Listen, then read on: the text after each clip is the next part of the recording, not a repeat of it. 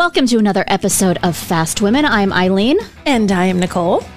And today, Nicole, I have to ask you, Yes. because this is this, it's been a few days since you and I uh-huh. chatted, Yes. like like earnestly, like like obviously we text all the time, but earnestly chatted. Yes.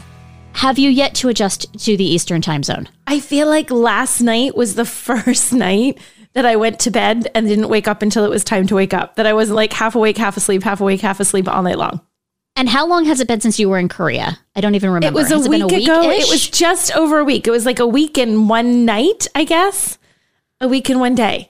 I just couldn't seem to get like I would fall asleep and then two hours later my body's like, time to get up. I'm like, no, it's not. Shh, go back to bed. It's 1 a.m. I just could not I could not get into a groove. I think I got just messed up enough by going, what is it, 15 hours off? 14 hours. 14, 14 hours. hours. off. You're mm-hmm. just like you never actually switch 14 hours in that tiny that short time frame we were there, but it is enough to seriously mess with you when your body thinks you should be sleeping and it is literally the middle of the day. It takes your body some time to figure out what the heck is going on. Yeah, I I think last night was the first night I have slept through the Mm-hmm. night and like got up at 4:30 this morning, but like I went to bed at I want to say like mm, 10 o'clock last night. And I was like out. But I also, in the interim, like I went to France. So I went like the other direction in the weirdest possible way. Mm-hmm. And like I was in France and didn't know who I was. Like there was a point where I was sitting at the presentation and I was like, do not blink or you'll fall asleep. Right? Oh, and it wasn't the because the presentation was dull, but like I was just like, okay, okay, I need, to, I just need to get through this. I just need to get through this. I have had, I have drunk so much coffee because the afternoons I keep wanting to fall asleep. I'm like, why? I'm like sitting at my desk. It's like I'm in high school all over again. You know, you, you're trying to stay awake in a class, and then your head, you're like trying to hold up your head with one hand, and then all of a sudden you're like, blam, and your head like hits the desk. I was so in danger. I'm typing, and I'm like, my head's just gonna fall forward and hit my own keyboard. I was just not. I drank a lot of coffee. Like our next trip, we really need to find another coffee shop because I have gone through a lot of my coffee supply. I will say I spent most of Saturday sleeping on and off. Like I, Yeah. it was the first day I've had to like relax, and I, I, I slept through most of Saturday. I was not good company on Saturday. the dog definitely noticed. The dog was, like, "Where are you? You are MIA. Take care of me." At one point, I was I was back in bed sleeping because like I went to go put laundry away and I fell asleep. And the dog came over and like put his paw on me, like, "Excuse me, are you going to wake up and play with me anytime soon? if not, I'm going to go back downstairs. But if you are, per- if there's a chance, I would out. just like to recognize that I will. I am willing to hang out. And I was like, you can go downstairs. Go away. dog. it's not going to happen I love you. Go away. I love you, but no. Yeah. So yeah. So okay. So we're back. We're back. Yeah. I just have to say that I enjoyed our trip in Korea. Like I keep thinking about it, and I'm like, it was so interesting. And I, I know we talked about this on the last episode, but like, We did. I just really was so fascinated by the Korean culture and. Like I know that you talked about you want to go back with your husband and like explore some and explore more and I feel like you have to do like 2 weeks there to really get to know the city even though we kind of got to know the city. Well, and also honestly, for the time change, so that you're not half asleep through most of the time that you're there, you need to spend a couple of weeks. And such a long flight, like why? Like if you were vacationing, my gosh, you're traveling 15 hours in a plane. Spend some time once you get there. But um, yeah, I found it a very intriguing city. I know I've been thinking about it too, and missing a lot of it. I thought I really wasn't there for that long, but it was just. Uh, I don't know. I just really like the place, Eileen. It's on my top. It's like one of my top places of all the very many places we both visited. That's definitely at the top of my list as someplace that I would go back in a heartbeat and would love to just visit. So I have a question for you, Nicole. You and I have never like long hauled flight together. Like we always have different flights. Yeah, we're always So- different flights. So are you a change on the plane person? Like for a long, long haul flight, or you? Just, I, I feel like I know this answer because I just know you. The flight to Korea was like what 16, 18 hours. Yeah. Do you change for the flight? Do you arrive and what you came with? Do you change immediately after the flight? How do you? What is your wardrobe If situation? for my long haul flight dumps me in the city on which I'm arriving in the evening, then those are the clothes I'm in until I get to the hotel and I change in my jammies and I go to bed. If it brings me to the place I am arriving at and I am arriving in the morning, then I will change when I get to the hotel. Okay, I don't change in the enough. flight. I spend whatever I arrive at the airport in is what I will be leaving the airport in, except to take out my contacts and put on my glasses. That's my one Mr. Rogers swap moment. So now, do you do you dress down for flight? Like, do you dress in comfy clothes, or are you wearing like your jeans shirt cardigan like you always do? I my what? My Your je- jeans shirt cardigan like you always do, or jacket. You have a light jacket. jacket. I'm I'll a give jacket. I'm a. ba- I normally bring a blazer because then because if I have a blazer and it's cold, I can throw the blazer on, and if it's not cold, I can fold it up and shove it in one of the cubbies, and it's enough to shove. It's not like big and bulky, and you can shove it in a cubby. So I normally have jeans, comfy shoes, and a comfy shirt and a blazer. Yeah, that's Okay. my uniform. What do you change? Are you doing like a wardrobe change, like you're performing, like you're Britney Spears or something? Wardrobe change. Yes, I often change into a crop top and snake print tight leather pants. You arrive in the thong and the sparkly bikini, Yes, and yeah. yes, yes. Madonna Givenchy outfit is exactly where I'm at for every flight I'm Ah, on. as I Welcome to Palm expected. Springs, babes. Um, no, so I can't even imagine that. Uh, so no, so I am, I am not. I, I will dress in like joggers and like a shirt and like a sweatshirt for the flight. Like I will get comfortable, but I won't be like. But I will change, like you said. Like if it's a morning flight, um, I will change when I get to the hotel. Um, if it's an afternoon or an evening flight, I will change when I get to the hotel as well. But I will say this: there are have been flights where I have extended connections like like a six hour connection or a 10 hour connection i'm gonna leave i will bring clothes to change into in the airport like even if it's just like a fresh like a lot of times i'll bring like if it's in europe and it's gonna be in the spring or summer or fall i will bring a dress. So i can just like th- like a dress like i have a really cute dress from colombia that like doesn't really wrinkle. And so i'll like throw that in my bag and i'll get out and i'll like I'm going to call it a whore bath. I know that's not what it's traditionally called, and I don't know what else to call it. But I'll like whore bath where you like wash all the essentials in the sink in in the airport, and then I'll put on the dress, and then I might leave the airport. Or like if I've got an extended layover and I'm going to like a connecting city, and it's I'll get there like not first thing in the morning. I'll like do that. Well, I, feel have. like I've done. I've had like some really long layovers. I had a couple that were really wonky this fall, and I had like a 14 hour layover in Amsterdam. I just again, it was just what I had flown to Amsterdam in is what I wore around Amsterdam until I got myself to where I was going. Until I got to Budapest. But I do. um do I ever? I do. If I have a long enough layover between flights, like you know, you land at some place at like six a.m. and then say your next flight isn't until like ten or something. Like you have a little. I I do utilize these showers in the Delta Sky Club because that's amazing. Because then you take a full shower, you have fluffy pillows, you get shampoo and everything. You shower and then you come out. You're like, ah. You arrive at the Sky Club looking bedraggled and tired, and you leave the Sky Club looking refreshed. The the Sky Club showers are where it's at for They sure. are. Like I've got I've got a layover coming at JFK, and I was like, oh, I can like shower when I get back because I'll have like three hours in between like clearing customs and my next flight. And as long as they don't do to me like the dirty like they did last time I went through JFK security, I'll actually Yeah. have time between flights, which would be lovely. Like let's try that. But I will say this. So speaking of comfortable, like we have when we travel, like you always travel with essentials. Like you travel with your day clothes, you travel with your dinner clothes. Like you and I have to change for dinner and do all this sort of stuff and be more fancy schmancy formal. But I will say, when we were in doing the EV6 drive, you gave me a pair of pajamas I did. oh that God, were from Mellow. They're from Hello Mellow. They're called. I have the I have the tag here. That I was gonna say she does have the they're, little tag in her hand. they're cuddle blend lounge joggers, and it's a snuggle worthy softness. Now I was like, okay, these are gonna be super cozy. Can I tell you these things have gone all around the freaking world with me? Oh my god, they are so comfortable. So this was they're this- amazing. This, and I don't just typically give Eileen pajamas, just so you know, but it was something that someone said, "Hey, you guys, you travel a lot. Would you try these pajamas?" So we're like, "Okay." yeah, we were we were gifted. All We were hashtag gifted these Hashtag to gifted try out. pajamas, and so we tried them. And okay, I'll fess up. So that shirt. it- Which has Yes. Mm-hmm. thumb hole things, so you can put your thumbs so the sleeves don't run. I did have one day where I was like, I had no clean laundry. I was like, oh my god, what am I? I just gotten home. I'm like, this is the shirt I'm wearing all day, and today it is just a sweatshirt, and I wore it the whole day. I was It's home. not bad. it was really They're comfy. super cozy, like Because super cozy. they're really light. Like they're like loungewear, Mm-hmm. but they're not heavy. So they're nice and light and comfy. They're they're like they would be great on a long haul flight because no one They would, know be. you were wearing pajamas because they kind of just look like cutesy little joggers and a sweatshirt. Sort of. They're really cute, but they're so comfy, and they come in the cutest packaging. Your little shirt and the little pants are like in this little drawstring bag. It's It reminds me of like the Crown Royal liquor bag, but nicer. Yes. Like- but I like I just I wore them, and the other thing is like I always struggle.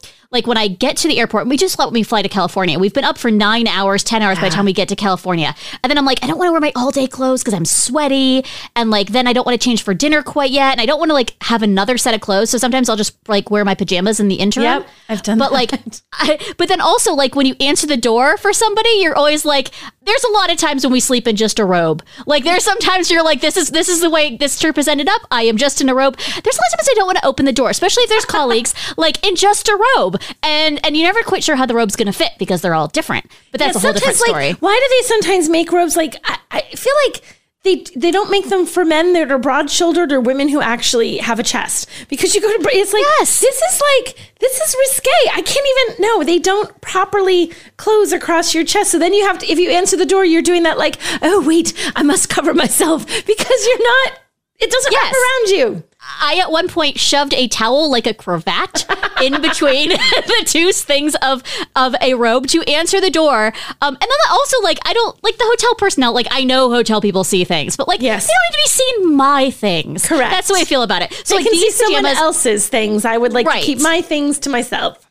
Right. And so like the Hello Mellow pajamas have just been amazing. Like I will wear them until they physically give out. They have Yeah. been so comfy. and so if you do travel, especially when you travel to locations that are oh god, like when you're in a location and you're like it's hot outside, but it's cool at night, like the mountains, like when we go to Arizona in a few Yep. weeks, or when you're in Palm Springs or in California, and you're like your hotel room starts out freezing cold, and then it gets very hot during the day, and then the air conditioning shuts off while you're not there, and then you know you don't move at night, so then the heat and the air conditioning shut off, and your room's got like the worst case of menopause ever, and you're just trying to like regulate yourself enough that you cannot be up all night. Like Yep. these are the perfect pajamas for that. I actually I'm flying out tomorrow and my next 10 days are San Diego, Orlando, Palm Springs, San Francisco, and I think I got the order of operations right and I'm bringing those jammies with me. They're they're amazing. Like I I literally folded them last night when I just doing all my laundry and I was like, oh, these are the travel jammies. Like so they're they're fantastic. And and I, we're not getting paid anything to talk about No, these. we but I have genuinely loved you, wearing them. I will continue to love wearing the snuggle worthy softness and. To all the places on points on earth where I don't snuggle because I am alone in bed. But should I bring my husband with me, I'm sure he would find that they are snuggle worthy as well. Um, Hello Mellow branded, uh, let me read here. Cuddle Blend lounge joggers and associated They're shirt really are wonderful. They're fantastic Okay, for travel. So I have to ask: Did you buy anything in Korea besides your snail mask? Did you break, buy any essentials, travel essentials? You forget anything when you went to Korea? d- I did not. I remembered everything. I was kind of happy with myself. Normally, especially if I'm traveling to Europe, there's something I've forgotten. I'm like, oh crud, and then I spend forever trying to find it. Um, I did not forget anything. I just bought my K beauty products, and I bought um, a couple of things for my girlies. They aren't really little girls; they're teenagers. But I bought them. I don't even know what the character was, but you know, they all these cutesy little things. Like everything's cute. All these cute little anime type things in Korea, like the K-pop things. K-pop, it's really Okay. cute and fun. They have little animated stuff. So it was called. They're called blind boxes. Do you know what these are? So I have no idea what you're talking about. okay, so they're collectible things, and like they do them for everything. It could be Star Wars. It could be Pokemon. It could be cars. Whatever. But anyway, it's a box, and they're normally small, like they're a couple inches.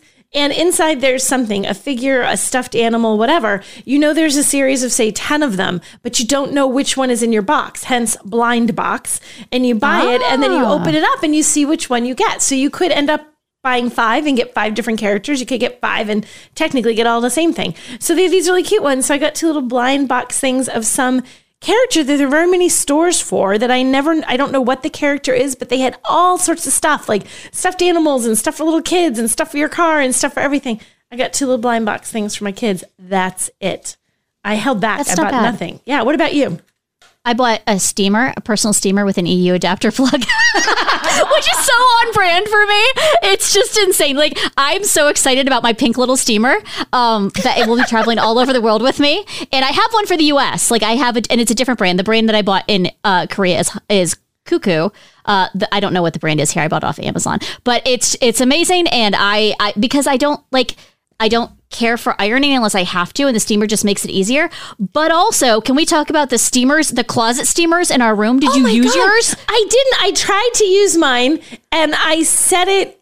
I set it and then it just beeped at me. And I'm like, shoot, that's not right. So then I tried to set it again and it refused. I, I, it was because it wasn't, it's not that it doesn't work. It was that I don't speak Korean as I'm trying to figure out the buttons.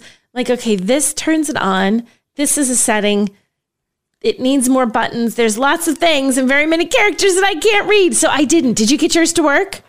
I did. I used it twice and it was amazing. And I want one now. And cool- we're going to buy a new house soon. And I want one in my house. Okay, so this is one of those things that is absolutely ridiculous, you guys. I mean, it's amazing, but like you want one in your house, you're like, this is in no way. I think it's like practical. eight thousand dollars, but I require one now. in my Exactly. It's like. I have I this is ridiculous and stupid and I shouldn't be buying this, but you know what? I kind of want it. It's it Yeah. a, a bunch of people used theirs and said it was amazing that it like steamed their clothes perfectly and they were like beautiful.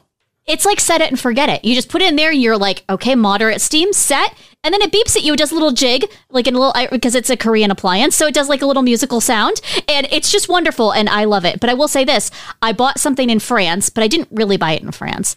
Um, so I went after Korea. I went to France to drive the new Lexus RZ, which you are driving this week in San Yes, Diego. I am. And we stayed at Villa La Coste, which is in the Provence area, and it's very fancy schmancy. Yes. Um, actually, we kicked uh, we kicked out Bono and Brad Oh. Pitt.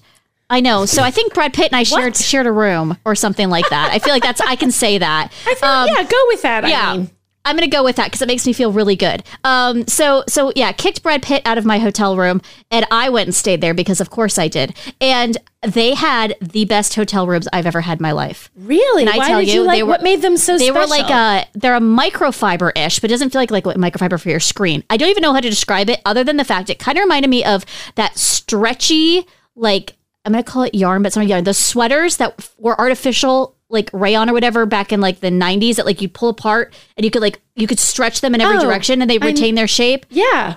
It kind of felt like that, but in a sophisticated way, not in like a 90s cheap chintzy way. Um, but they were amazing. Like I put it on and I was like, I, I was just like, this is this is it. Like this is it. I loved it. So long story short, when my husband and I were first together, Yes. moved in together, I threw away his bathrobe. And this has been 14 Eileen. years of hanging over my head because I did not understand the I don't use a bathrobe except when I'm in a hotel room. And and he has I'm not going to say every day, but it's been fairly regularly in the last 14 years. He reminds me that I threw away his bathrobe and as far as I know it was his pri- his biggest most essential prized possession before he met me. Not that I'm his possession, but you know what I'm saying. Mm-hmm. So I I have done something that's coming tomorrow. So he is going to listen to this, you know, later in the week. So I've already had it already. But I bought the bathrobe. I ordered it online Did you really? from the manufacturer, not through the website of the of the resort because I didn't want to pay twice as much for it. Um, it's called Ploh, P L O H. And it was, exp- I mean, it was expensive. It was $179. But I was like, you know what? Like for the 14, first of all, to shut him up for after 14 years. Um, but also like it is the silky, it felt like you were just like in like bathrobe cream heaven. Like it was just, it was just like amazing. And it was so funny. Everybody I talked to was like, oh, this is the most amazing bathrobe. And it truly is. It is out of all the bathrobes, it is the most amazing. And what's cool is it's it's lightweight. So I felt like because I live in Georgia and you need a bathrobe that like is all for all seasons. And I feel like he would be okay with it and like if it's in the summer. I just pulled it up on because now I got to look at this robe. So I'm looking up Ploh, and it says surprisingly light yet oh so plush. And then the the person who put their little you know recommendation, her name is Constance. Constance says, "So soft it feels like you're being hugged by a cloud." That's literally what It does. It does. Like I it believe the hype. This thing is worth $179. And so I purchased it as as a splurge to say thank you for putting up with all my travel for the last, I don't know, 5 years. So I I have bought I'm really excited to see what he thinks of it. Um but it came I I guess I ordered it domestically because there were options because I think it was supposed to come from Singapore or something if it wasn't. I don't know. I ordered one. I'm very excited. I'm hoping that it's a I'm sorry 14 years ago I threw out your crappy hunter green terry cloth rundown bathrobe and I bought you this expensive one so please shut up about it. I love you. But he won't shut up about it. I mean, I've been married for a very long time, and there are things that I've managed to do. It's like, seriously, dude, we were 22 when I did that. There are things that will never be forgotten. I'm sure I hold things over his head too, but I, I feel like the robe is a big deal for Phil. And I don't think Phil is, I think he's like, honey, this new robe is awesome. But you know what else was also awesome? The one you threw away all those years ago. That's how it's going to go.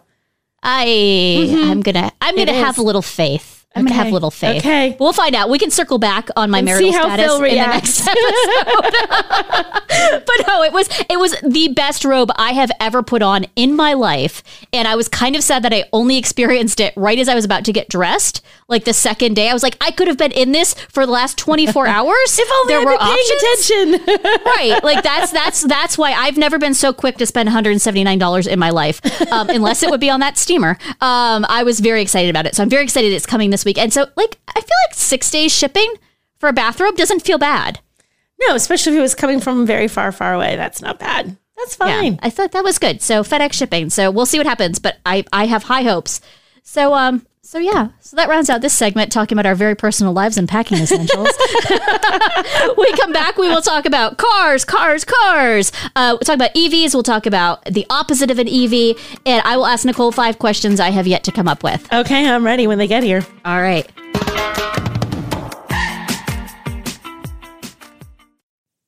Okay, it's time to commit. 2024 is the year for prioritizing yourself.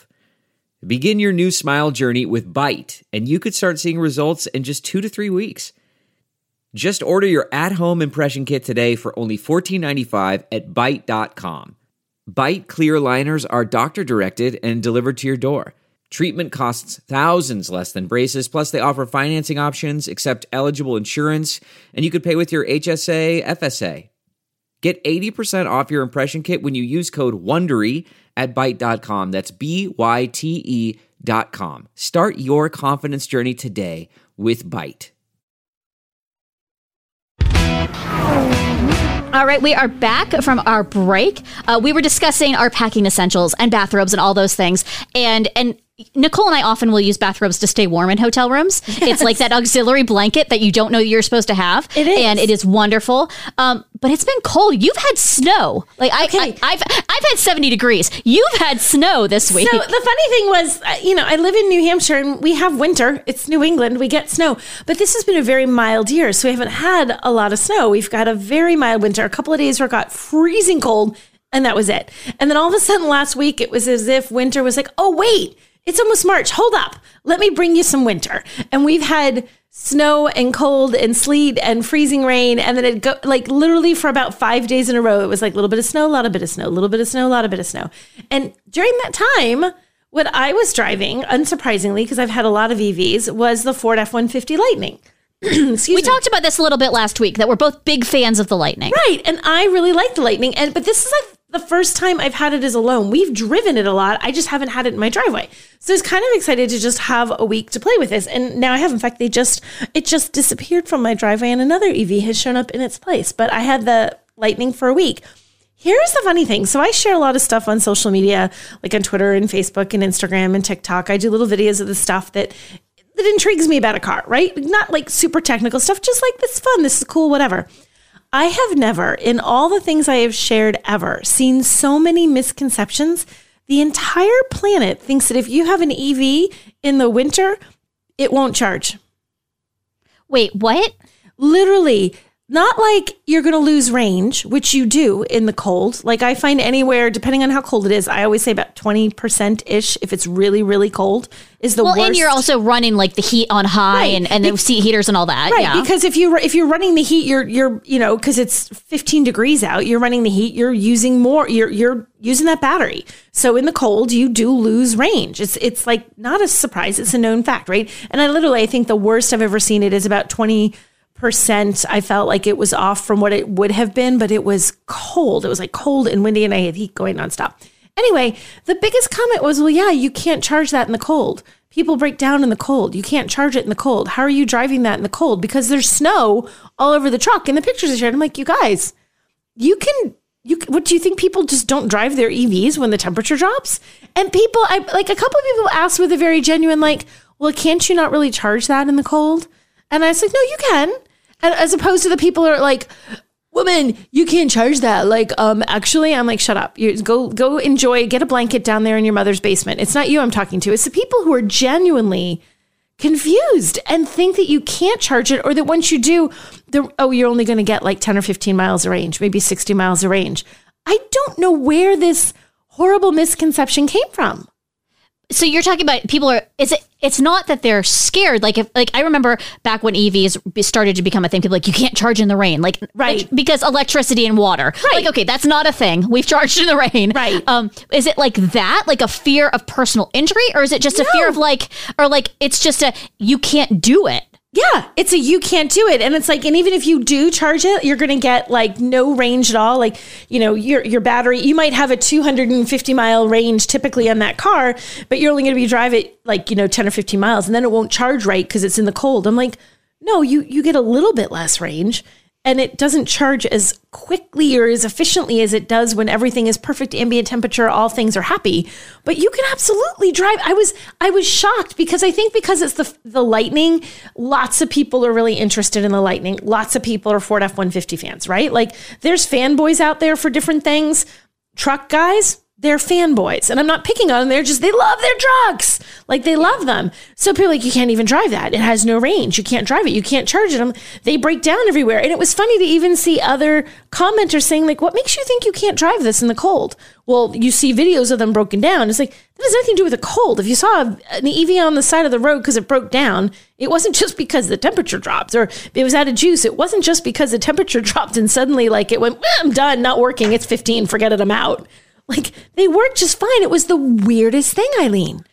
And it wasn't like I'm one or two people. It was lots of people. i'm feeling very jerry seinfeld about that Yeah. i'm feeling like who are these people Yeah, like like what uh like stop watching youtube I know. Just stop. We've got friends who make their living on YouTube. There's some really good ones. Like Yes. TFL Truck will tell you everything you really need to know practicality wise Yes. about owning a truck, owning an EV truck. They're great. They're a Yeah. great authoritative research area. Use them.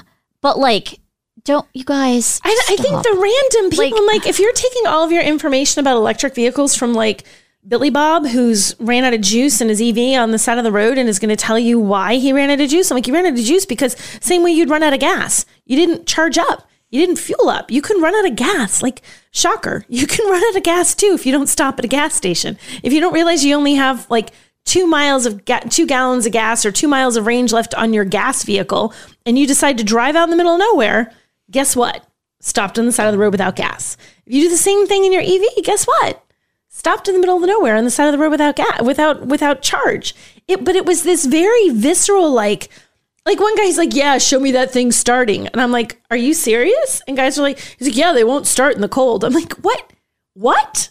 Like what? Like?" And it wasn't as if it was one guy on one platform. Like I said, Facebook, Twitter, Instagram, TikTok, different platforms, different people, different videos, and they all uniformly think that EV is like you can't drive them at all in the cold; they're useless.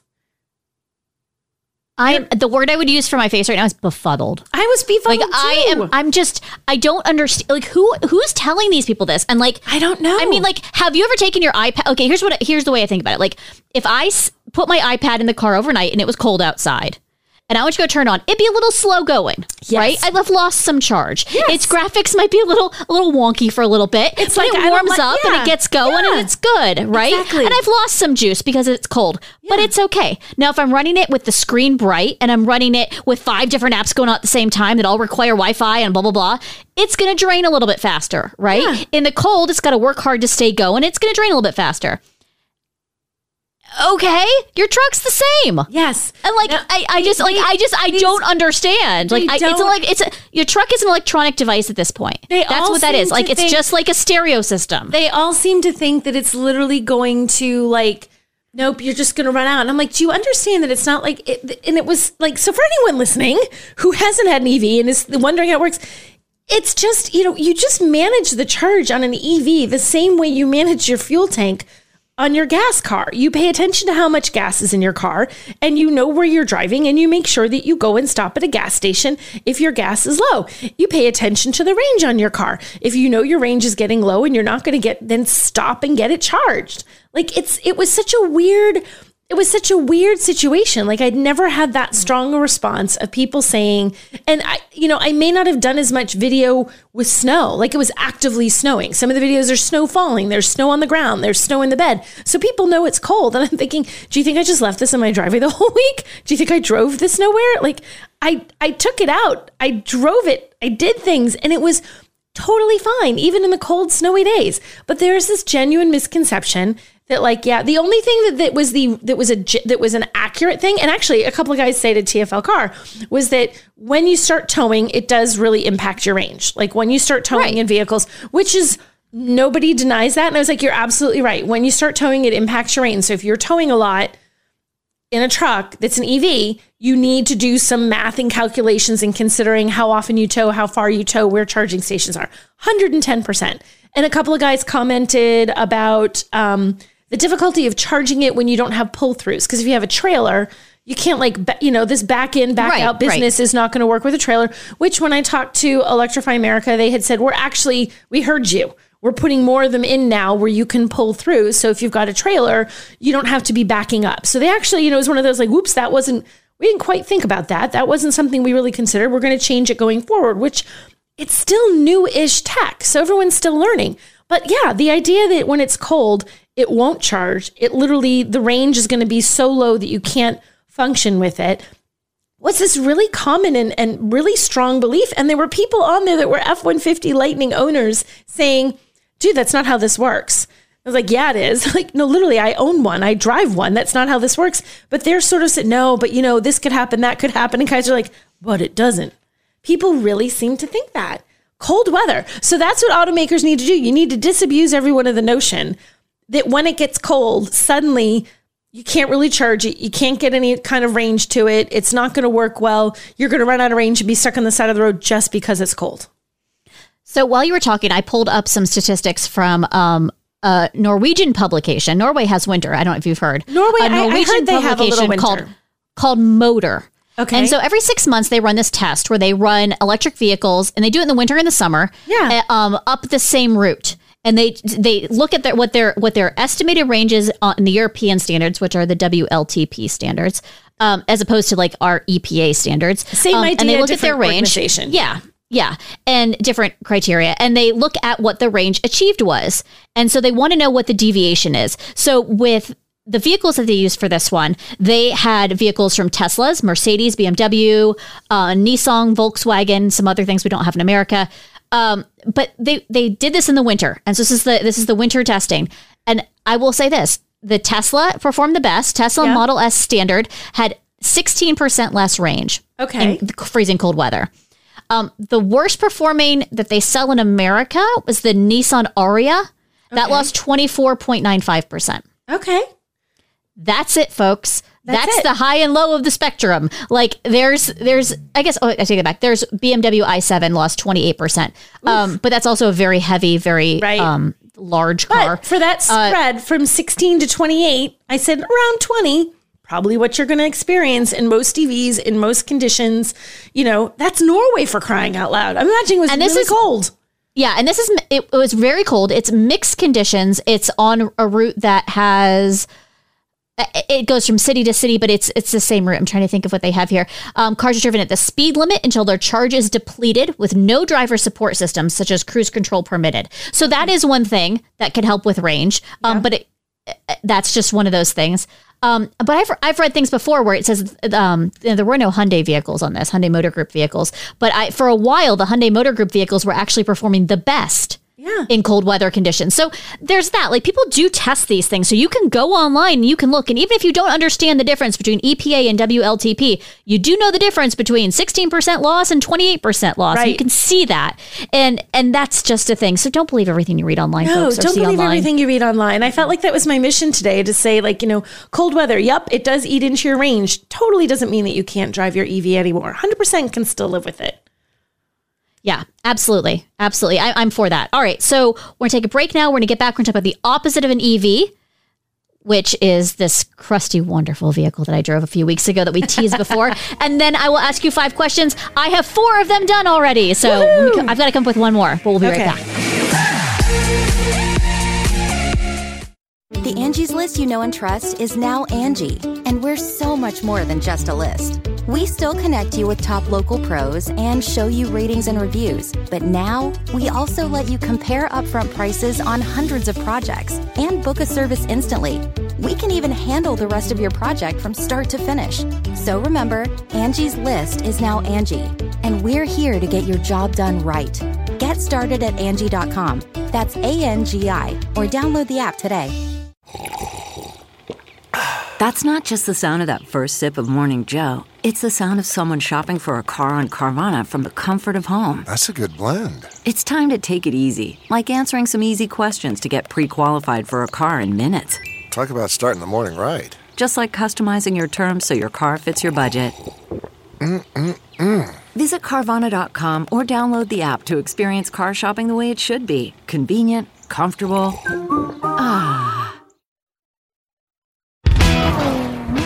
All right, we are back from our break. Last time we talked about the Ford F 150 Lightning, a very efficient, clean vehicle. And now we're going to talk about a different Ford product the Ford Bronco DR, the Desert Racer.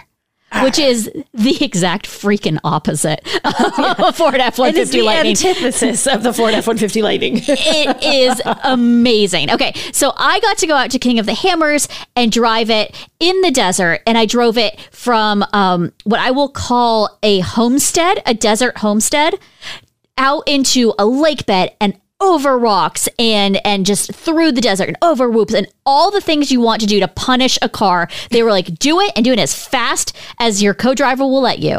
And my co-driver was an amazing man. His name's Kurt uh Ludek Ledoux. Ludek. It's one of the two, and I don't exactly know how he says it. Kurt but anyway, L. you can look at him up. Kurt L. L and then a capital D. Um, he's a good friend of our friend Sue Mead, who is a who's a proficient off road racer. He's raced in Dakar. He has raced, eh, you know, in Baja. He's raced all these different things, and they put him alongside, and he strapped in. And he said, "Well, let's see what you can do." And I was like, oh, "Hell yeah, you are!" So we got in the Bronco DR. Now, what it is is it's got uh, the base of it is basically a Ford Bronco Raptor. And the body of it is a Ford Bronco. They get it Multimatic, which is a company based in the Toronto area, uh, gets it from the factory as a body in white, what they call it, and then they change out the parts. So they get they put different um, suspension parts in and, and different calipers in and different wheels on it, and you know it's got a roll cage on it, it's got a wheel on the back, and it's it's just it is bare bones, but very much not. It's very much mechanically an absolute machine. Mm-hmm. And so it's got no windows in it. So that's one. Number two, its seat is basically a hard plastic seat. It's got a five point harness and you need to wear helmets. So I wore this beautiful blue jumpsuit that. Let's just say they're not made for women's bodies. So, so my shoulders are like a large, my chest is like a two X, and my waist was a medium. And this did this. I had to go with the two X because it was enormous. Um, and it was it was like wearing a giant bag, except at the chest where it fit. So I mean, it was like a whole thing. But anyway, strapped on that, put on a helmet climbed in because the doors don't open um, and spent what ended up being about two and a half three hours just absolutely out there crushing the desert. Um, kurt never told me to slow down. Kurt never told me that i was doing something wrong which is great. Yeah. um, if anything he kept saying push harder push faster. You can do this. Uh, it was so encouraging. And the vehicle can just freaking handle things. So it's it's it's it's a racing car, right? So it is a Baja racing car. When you go to Baja, you're going to race on hard, you're going to race on soft, you're going to go through dunes, you're going to go on lake beds, and you're going to absolutely punish the vehicle and yourself. Like your body comes out feeling like you have just been run through, and you are. By the time you've done a thousand miles, or I think the next race is like twelve hundred miles. Wow. Um, when you've done that, and it's day after day after day, like you really feel like it.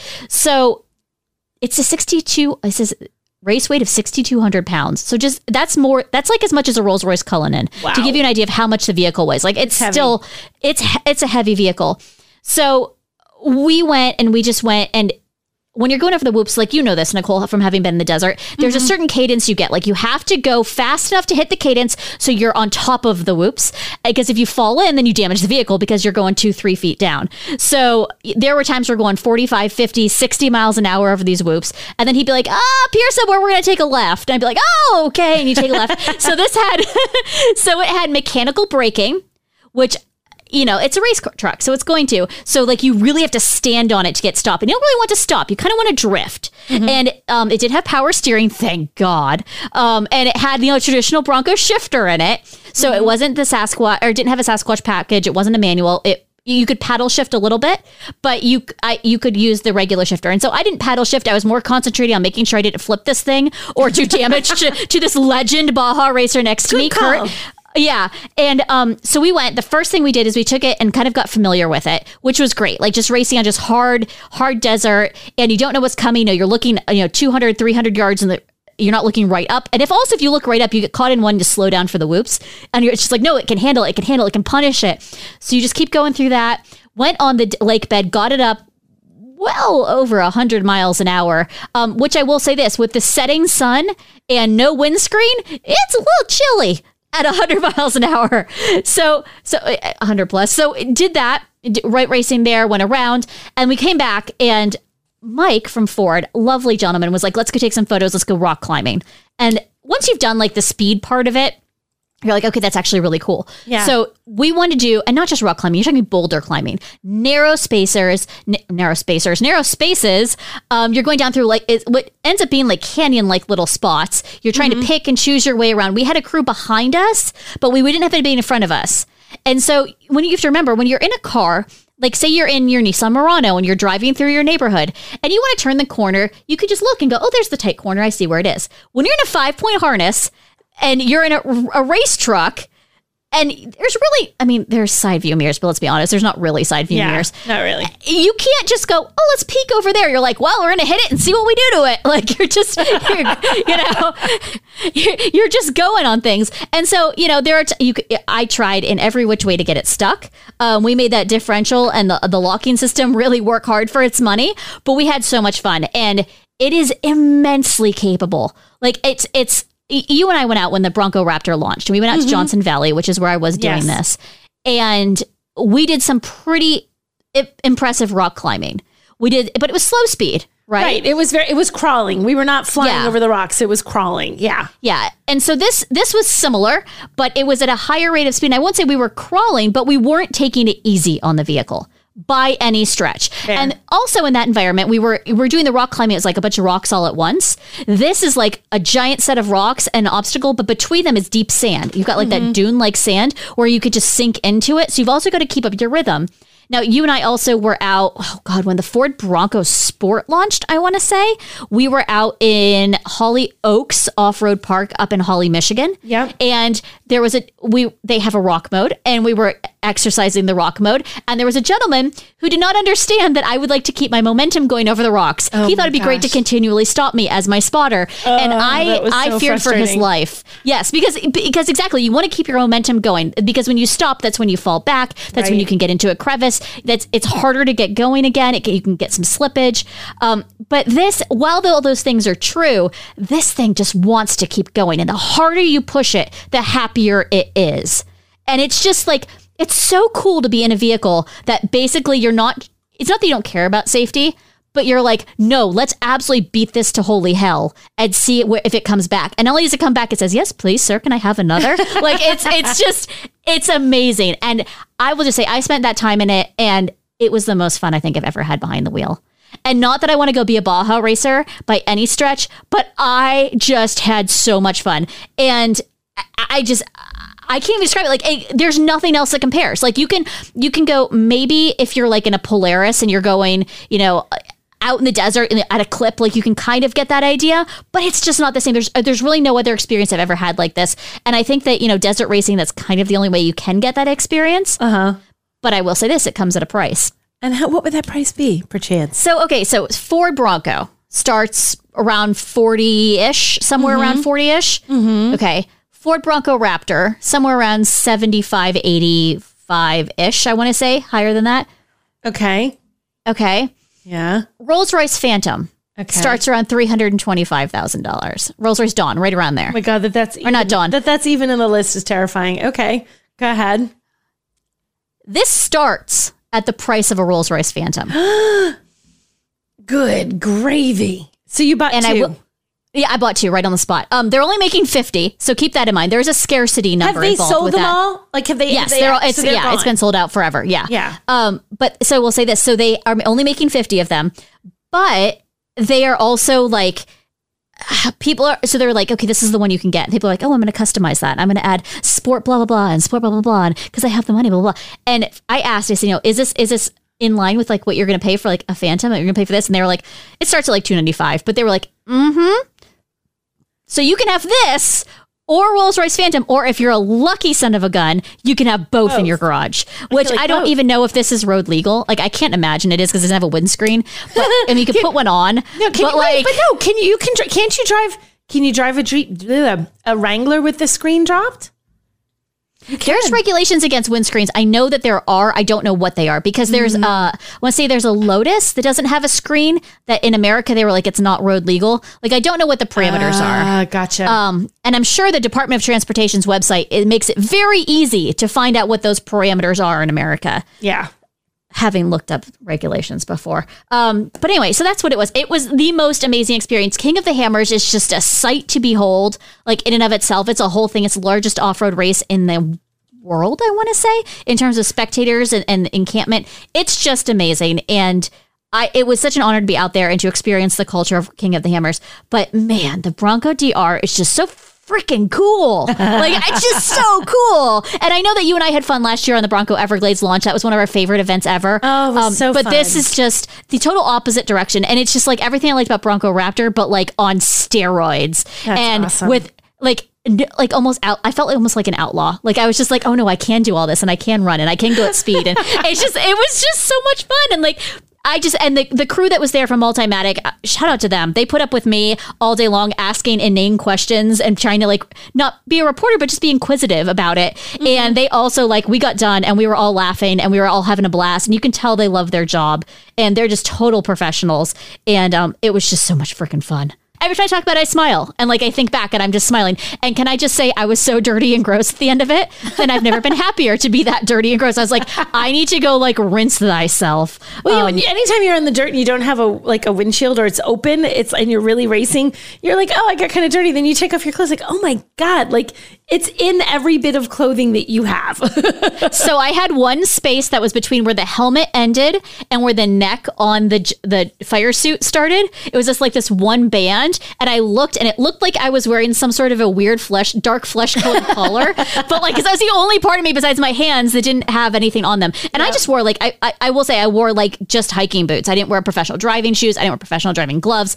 Like the vehicle's easy to manage as long as you know your own personal limitations. Like that feels like more than the vehicle itself, that felt like kind of the, the thing. But I and I floored it. I had a good time. We were drifting around the desert. It's not a bad thing. That sounds Yay! like fun. For, for it was so know, much fun. Two hundred ninety-five thousand dollars. Sure. Starting. Starting. Starting. Yeah, I'm gonna say I'm gonna say they're probably around four hundred thousand is what most of them are going for. I mean, based on what I know. But Yeah. Ford did not say, and they would not say, um, out of respect for their clients, and Multimatic also the same. So I kudos to them because I mean, pricing's always saying, oh, we could brag, oh, we're selling these for four hundred thousand dollars a piece. They weren't doing that. They were being Yeah. actually very cagey about it when I asked. Um, but yeah, it's it's a specialty machine, and it is so cool. And honestly, what they're doing there is probably informing the next generation Bronco and the next generation Bronco Raptor. Yeah. and Hell yeah. Like, let's go. Like, I'm ready for it. Like, I'm ready. like, right now. Let's go. Let's bring it right now. Just introduce it, guys. Let's go. Yeah, let's go. So that's all about Bronco DR. Um, when we come back from break, I will ask Nicole five questions. I, like I said, I have four. I need to think of the fifth one, and we'll be right back. Delve into the shadows of the mind with Sleeping Dogs, a gripping murder mystery starring Academy Award winner Russell Crowe. Now available on digital. Crowe portrays an ex homicide detective unraveling a brutal murder he can't recall. Uncovering secrets from his past, he learns a chilling truth. It's best to let sleeping dogs lie. Visit sleepingdogsmovie.com slash Wondery to watch Sleeping Dogs, now on digital. That's sleepingdogsmovie.com slash Wondery. All right, we are back with our last segment of Fast Women. This is Scorecard. I am asking the questions to Nicole this week. Okay, I'm ready. I say, Nicole, I need you. The first thing is going to require a Google. Are you oh, ready? It's going to require a Google. Wait, let me get ready to Google. I'm I'm ready. Okay, I'm ready to Okay. Google. All right, I need you to pull up the Sierra EV The what? and the Sierra, GMC Sierra EV, the new one, okay, and the Silverado EV. okay, doing that. Okay, so my question is having just had the Ford F 150 Lightning, Yes. which of these three designs do you prefer? That you feel like this is the truck that the like best rep- like here. Uh, spoiler, I look at the F 150 Lightning and I think this is an F Series truck. It just happens to be electric. Now, the Silverado is very different. The Silverado is much more of like a leaning into its sporty flavor and it doesn't. Which of these three designs do you prefer? I kind of think the GMC does the best job of looking like just an electrified GMC. I like how the Sierra looks. I like the Sierra. I like the Sierra a lot too. I think that's really my do. favorite. I think I like the Sierra the best because I'm watching it zooming across my screen right now. Um, I like the Sierra. The lighting signature is just really good. It it adds that I'm an electric vehicle, but I'm also still a fancy truck. Um, and then I would say Lightning, and then I would say Silverado. Sorry, Chevy. What? Why? What is it about the Silverado that you don't like? I, I'm looking at it. I'm trying to see what I don't. Something about the front end of it. It's the front. See, because the front to me is what says EV, and that's the sort of signature of the truck, right? Tailgates or tailgates. But I. And does it have like little buttresses on the side? Yeah, The it's got old- it's got Like Yes. the old Ridgeline, right? well, yeah, like like the Ridgeline and like the um, I like the Ridgeline. I, uh, yeah. It works for me on, on, on the Avalanche, but this is not a tiny truck. This is Silverado. I don't. I don't know. I think it's something about the front of it just is too pinched. It's so squinched. You see my Have hand s- motions? Yeah, I see. I see your squinch. I'm going to say this, Nicole. You've seen Finding Nemo, right? Yes. Okay. You know Bruce the shark, Yes. and like he smiles and like it pulls back his face. Oh my That's god. what the front of the Silverado reminds me of. Is Bruce Oh from Finding God. Nemo? So now I'm going to think of Finding Nemo for two different vehicles. One, Bruce the Shark for this, and I never say Ford Escape. In my head, it's the Ford Escape, also Right. because of Finding Nemo. Dang that Right. movie.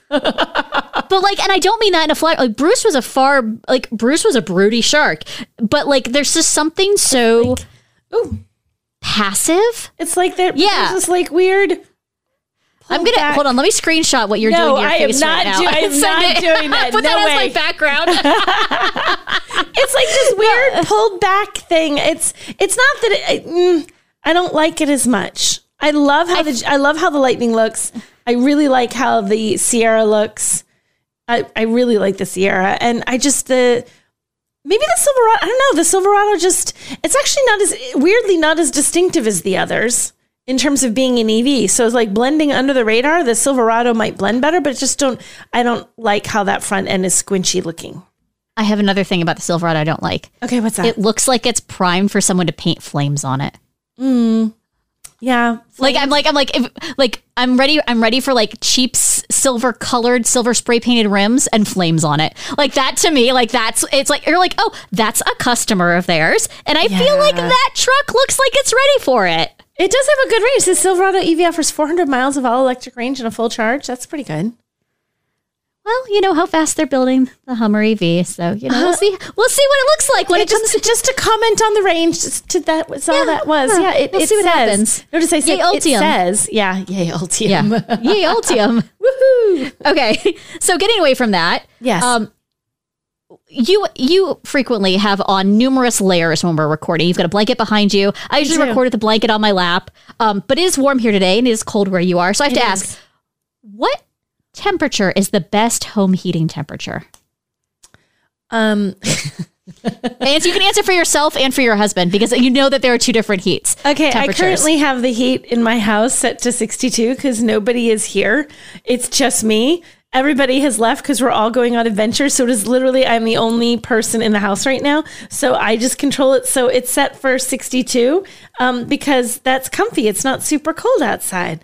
And I'm good with that. So that's what I have it set to. And I'm, I would turn it up if it was colder outside. I might do like a 64, maybe a 66. It was really chilly and it felt like the cold was radiating through the windows. We don't do 70s. That's madness. Now, I know somebody who keeps their house at 76. And I was like, first of all, are you Oh a my- millionaire? I was because that like, would be so outrageously expensive. Yes, but also like that just seems wrong. Yeah, we keep ours at 64. It is I had the windows open earlier, so it's 66 right now. Yeah. But um yeah, 64 and then turn it down at night. Yes, because Like turn it down hot. to 62 Because if at the- night. And like it- an hour before bedtime so it is time to Cool regulate. things down and be comfy. Yeah. Yeah.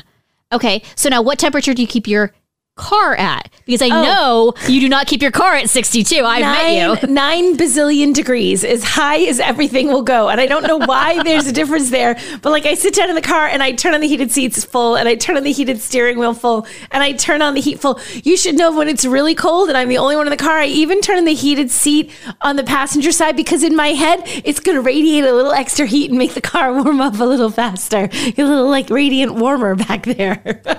You are an aggressive warmer up and cooler down when it comes to the car. Like you're like not just like set it at 68 and forget it. You're like get in the car, max, max, max, max. You're like thumping all the buttons. Oh my god, my dog just sat up. Like what is going on? Like max, max. You, you hit all the buttons and then I'm I like, do. okay, If it's too well, now hot- that we've scared scared the crap out of the EVs, or uh, the E- HVAC system. Can we please just regulate? Well, then, yes, because I, when it's too cold, I want to immediately be had so all the heat on. I do do the same thing, except I don't use the ventilated seats. I'm not a ventilated seat fan.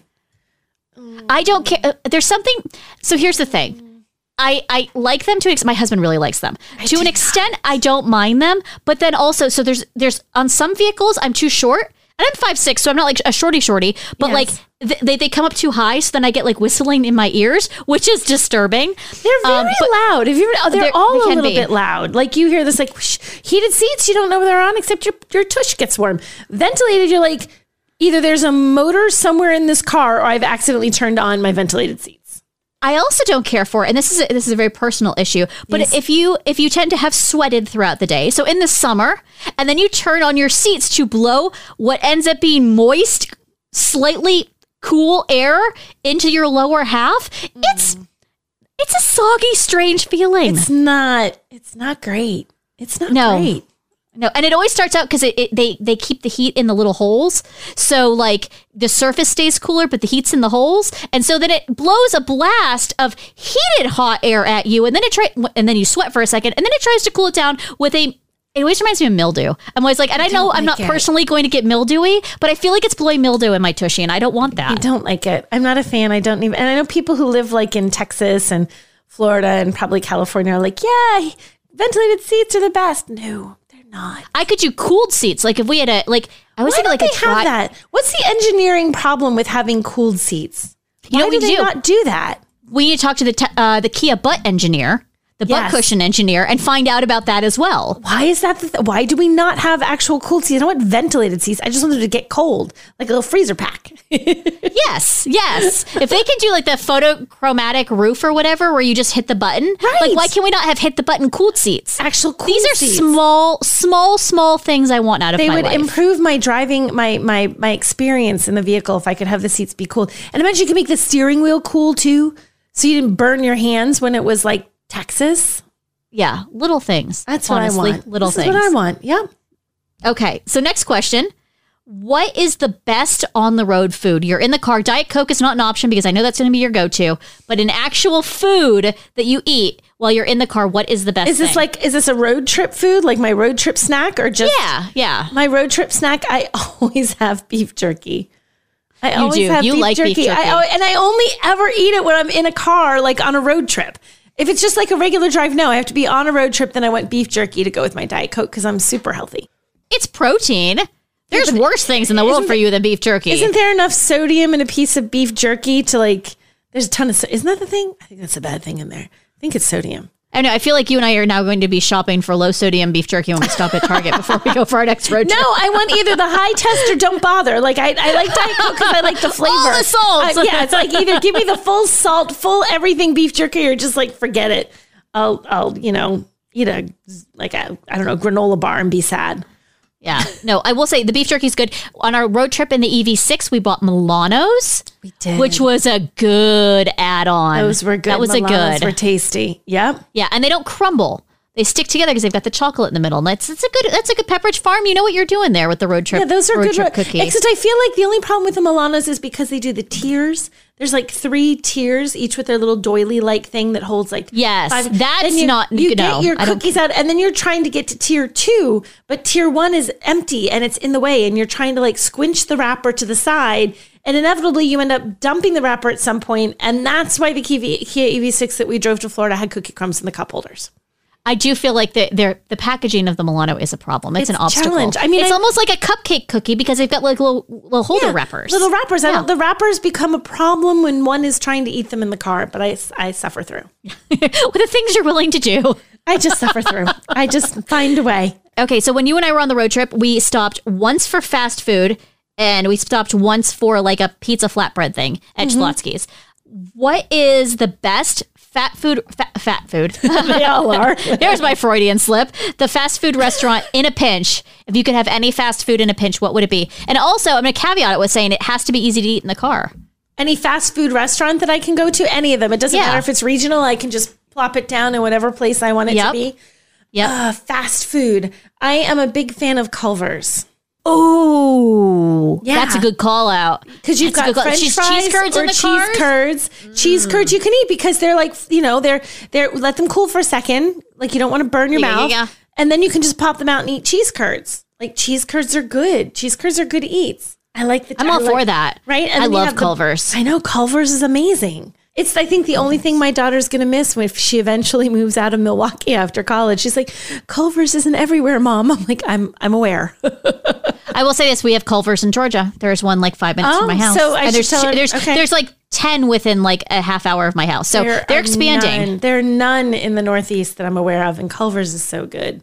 As Culver's just really fast food, I like Culver's. Yeah, they've got good burgers. I like their fish.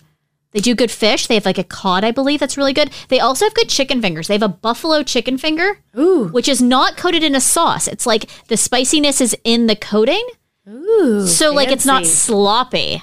okay, Which is nice. Um, but I enjoy I enjoy Culver's. I enjoy most of the food at Culver's. Culver's, um, except for the ice cream. I never eat the ice cream. I don't. I normally just get cheese curds and a burger because I'm not there that So- often. So when I go, I want cheese curds and a burger. So the last two Valentine's days I haven't been home. So You went to Culver's. you- is no, well, I did not this last year 'cause I was in Korea. The year before, I had a hot date at Culver's. Um, before I drove, I'm gonna say hot date. It was with our friend Chad. So, so you know, not exactly a hot date. Um, we went. Uh, not that Chad's not lovely. Um, we went to um, Culver's and Troy, Michigan. Of all places, and then I drove to Sault Ste. Marie the next morning. So yeah, I I love Culver's though; it's fantastic. Um, that would be my choice. That would Second choice would be? Chick Fil A. Chick Fil A is probably easier to find, honestly, because they're kind of everywhere now. I think I do feel like they're they're kind of everywhere. Yeah. I mean, certainly where I live, they're everywhere. chicken sandwich can't beat a good chicken sandwich. Yum yum. yeah, you can't. Oh, and you shouldn't. There's so many good things Maybe there. I go to Chick Fil A for lunch. It's kind of lunchtime ish. I went really Oh. junk food for lunch. Thanks, Eileen. Oh, I have to go. When we get done with this, I have to go bake chocolate chip cookies because I promised that I would. And like, I have a half hour before my next meeting, and that feels like that's when that's going to happen. Um, all right, one last thing. Yes, So, how'd you feel about the last NASCAR race, Nicole? I didn't even watch it. no, I know you didn't. That's not my question. I have no idea. There were cars. They raced. There was drama. circles. There was bumping fenders and people angry. And is that the one? Do they drink milk at the end of NASCAR? No. Which one? Isn't there one? That's the? Indy 500. Sorry. Okay, so there you go. That's races at Indianapolis Motor Speedway. I was like, wait, which Yes. one's the milk one? You're adorable. I don't remember I was going to ask you, and I was going to ask you something. I don't remember, and now it's gone, and now it's, it's forever gone. gone. Okay, so, So we'll just gone. maybe just do four this week. So I asked you about the NASCAR race. Are That you gonna? You, all right. Have you watched any of uh, F1 races, or are you getting ready to watch F1 races? I guess they're not on yet. I, I, you know, I haven't seen as much F1, but like there's so much coverage of it and it looks really cool. I'm excited. You need to watch. F1. You need to watch the Netflix show about F1 to understand F1. I was actually talking to a friend of ours this morning about this that it feels like it's like F1 with all the attitude but none of the actual racing. And like and for a while there, and it isn't so much true last year, although Max Verstappen did really well again. Um, it felt like the the results were preordained. And so, like, you're like, oh, well, I already know who's going to win. So I like to actually find out all the BS behind the scenes. Behind it's like real. scenes. It's like F1 mixed with Real Housewives. It does feel like but they're F- not like. It does feel like F1 has like a lot of drama. So what I see is when our colleagues are watching a lot of F1 and there's always like, well, that guy didn't like that guy in that other race. He did this to him and now he's mad at him and now they aren't friends. But now they look like they're friends again and now they're talking and they seem to be nice together. But in the paddock, this happened. I'm like, this is like real housewives of F1. What is happening here? There's a lot of drama. Also, how have we not gotten a Real Housewives of F1 of all the franchises of Real Housewives around the world? How is there not a Real Housewives of F1 or like something like that? Because we've got Geri Horner, Geri of the Spice Girls. She is like like we can start there because she was like my icon growing up because she was just a badass Spice Girl and I thought she was so cool. Maybe But then, like I, uh, I don't know what's that. It's probably licensing to put F1. How much would they have to pay to be able to say Real Housewives of? They could say Real Racing? Housewives of Racing, and they could just be F1. That would be amazing. How come there hasn't been a Real Housewives of fill in the blank race? because I would- feel like there there should be like there's I know there's a show like one of the one of the NASCAR guys he and his wife have a show and I haven't watched it but like I've, I've seen like clips of it but like I feel like there has to be a Real Housewives of of racing I feel like that's the next fr- I that's feel like the final there could be frontier drama, or do they not want to tarnish their reputations of the men who are racing? well I I'd think be- first of all there should be women racing I think Jamie I know. Chadwick has earned an opportunity to compete There- in, in was- F2 and F3 There needs But to be Real I'm gonna get off Housewives. there needs to be Real Housewives and One House Man because there's a few people, women who race. You know, we need to get well and and partners let's be honest partners we're in a modern day and age real can be- partners of racing. We've came up. We've sort That of that sounds like that sounds like it's Shell and Continental are going to be sponsoring. oh my goodness! All right, so with that, we will leave you. Um, we're going to go. You're going to go off to San Diego this week. We're, you're going to drive Alexis. I drove last week in France. Yep. and. I'm going to go to Detroit this week. And so we'll have some different cars to talk about we will. and we'll compare notes next episode. I think the embargo will have lifted. I don't really know. We're going to try and make that happen. And uh not that I can change it. But um and then after that, what else what else do we have to? So you list all your things. So I go to Palm Springs next week. Then I am in San Francisco with you. Although I don't mm-hmm. know if I'm actually with you or if we miss each other. I think we might actually be opposite on our times there. But Okay, well, whatever, here or there. And then I go to Arizona where I will see you. Mm-hmm. Um, TBD on how many cars and, and what dates I'm there, but that. And then you are going to go drive. Are you going to go to the Toyota event? Are you going to the Mazda event? Are you going to the Subaru event? Which of the 27 events happening the Oh last week of March are you going to be attending? like for any of the automakers listening, guys, work this out. There are so many events in March. There's literally like eight events at the last Yeah, week of March. It is impossible to hit them all. So I I'm not going to the Subaru event that last week because they were the last one to the party and I couldn't I couldn't Riz Vip to get there. There was no way to do it. So I will be at Mazda and I will be at Toyota, I believe, that week. I'm really interested to see what you think of the CX90 with its new powertrains and its new I'm design and that, that horrible one. infotainment system continuing. I know. Um, I'm not. I'm not fan of the spinny dial. I know. I know Mazda. I know. Ergonomically, it's better, and keeping your eye on the road, it's better. And uh, people say they get used to it. I'm not used to it. I'll try yet again to get used to it. It's stupid. um, and then so I then I while you're doing that, I will actually be in Portugal, which I've never been to Portugal, so it'll be a fun little Lovely. first time. Yes. Um, okay, so with that, we will sign off and we'll talk to you next time. Bye, everyone. Bye. After being a staple in American media for over 90 years, Newsweek now brings you an exceptional lineup of podcasts. The Debate, They'll recognize how these policies aren't working. They'll feel the pain and they'll change their behavior. The Josh Hammer Show, restore the principles and the political paradigms of the American founding. The Crystal Knight Show, Just because officers are black doesn't mean that the policing system still isn't inherently racist. Fast Women, Chevy's actually doing really well, and Honda's really not. Wow. Which is like the opposite of most people's perception of them. It is. The Parting Shot, Every year when the new nominations are announced, I get this excited, nostalgic feeling, and it brings out that little kid in me who just loved movies. The Royal Report, Harry and Meghan's head of comms has announced they now move forward to their kind of future outside the royal family. Newsweek podcasts. New episodes drop weekly. Download or listen now at Newsweek.com or wherever you get your podcasts.